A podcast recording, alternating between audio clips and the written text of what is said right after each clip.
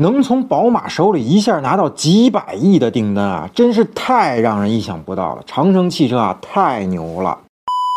前不久啊，汽车圈有一个大新闻啊，那长城控股的蜂巢能源呢，成为了宝马欧洲区动力电池的供应商。那订单的总量呢，差不多是九十 G 瓦时的动力电池。那如果按每瓦时零点六元人民币的价格估算啊，这笔订单的总金额差不多有五百四十亿元人民币。而长城汽车去年的总营收额也就接近一千四百亿元，所以宝马的这笔订单金额啊，真的是非常大。对汽车行业有所了解的网友们都应该知道啊，那宝马呢作为全球知名的汽车集团，对于生产和供应链的要求呢是极高的。那想要入选成为宝马的供应商，必须是各自领域的翘楚。那蜂巢能源是凭借什么可以拿下宝马的订单呢？答案是凭借着领先的技术和已验证的市场可靠性。那宝马采购的短道电池呢，就是蜂巢能源的主打产品之一。那电池呢，采用了第三代的高速碟片技术，那每片呢仅需要零点一二五秒就可以完成，在保证制造效率的同时呢，还非常的安全。那在充放电的过程中呢，内应力的分布呢更加均匀，电芯的循环寿命呢也更长。那通过技术上的创新呢，蜂巢能源让短道电池实现了安全、性能、成本这三者的完美平衡，让用户呢可以用较低的价格就用上。非常安全的高性能动力电池。那目前长城旗下呢有大量的车型呢都在使用短道电池，包括坦克呀、高山、拿铁、摩卡、骁龙 MAX 等等等等啊。但如果只是长城汽车内部采购，并不能证明蜂巢能源的产品很强，还需要外部采购来证明。而现如今呢，很多的自主品牌车企呢也在使用蜂巢能源的各类动力电池产品，其中包括吉利的银河 L 六、银河 L 七和领克零八、理想 L 七 Air、蓝图梦想家、合众哪吒 S 等车型。那我认为啊，那宝马之所以能采购数百亿元蜂巢能源的动力电池，就是看到蜂巢能源的电池广泛的被其他车企外部采购，其技术实力和可靠性已经被市场验证，才最终下定决心如此大规模的采购。当然也不仅仅是这样。那今年七月底呢，欧盟委员会正式发布了新电池法，那对动力电池的各方面的性能呢，提出了更高的要求，拉高了中国动力电池生产商出海欧洲的门槛儿。但长城控股的蜂巢能源呢，则成为欧盟实施新电池法后首个获得欧洲车。企大单的中国厂商，并且另一家车企斯特兰蒂斯也决定加码采购蜂巢能源的电池包，足见啊其得到了欧洲车企们的认可。这样就够了吗？当然不。近期啊，长城汽车欧拉好猫高分通过 Green NCAP 五星认证，并优选成为获颁生命周期评估奖 LCA 的 online 中国汽车品牌。那前者呢是对于车辆在节能环保方面的高度认可，后者则是对车辆制造商在绿色可持续发展和节能减排领域的认可。那至此，我们可以看到长城汽车生态出海初具规模。那无论是动力电池还是整车产品，都得到了认可。那相信未来呢还将取得更多更好的成绩。好了，您对长城汽车和蜂巢能源又是怎么看的呢？欢迎评论区留言，咱们继续讨论。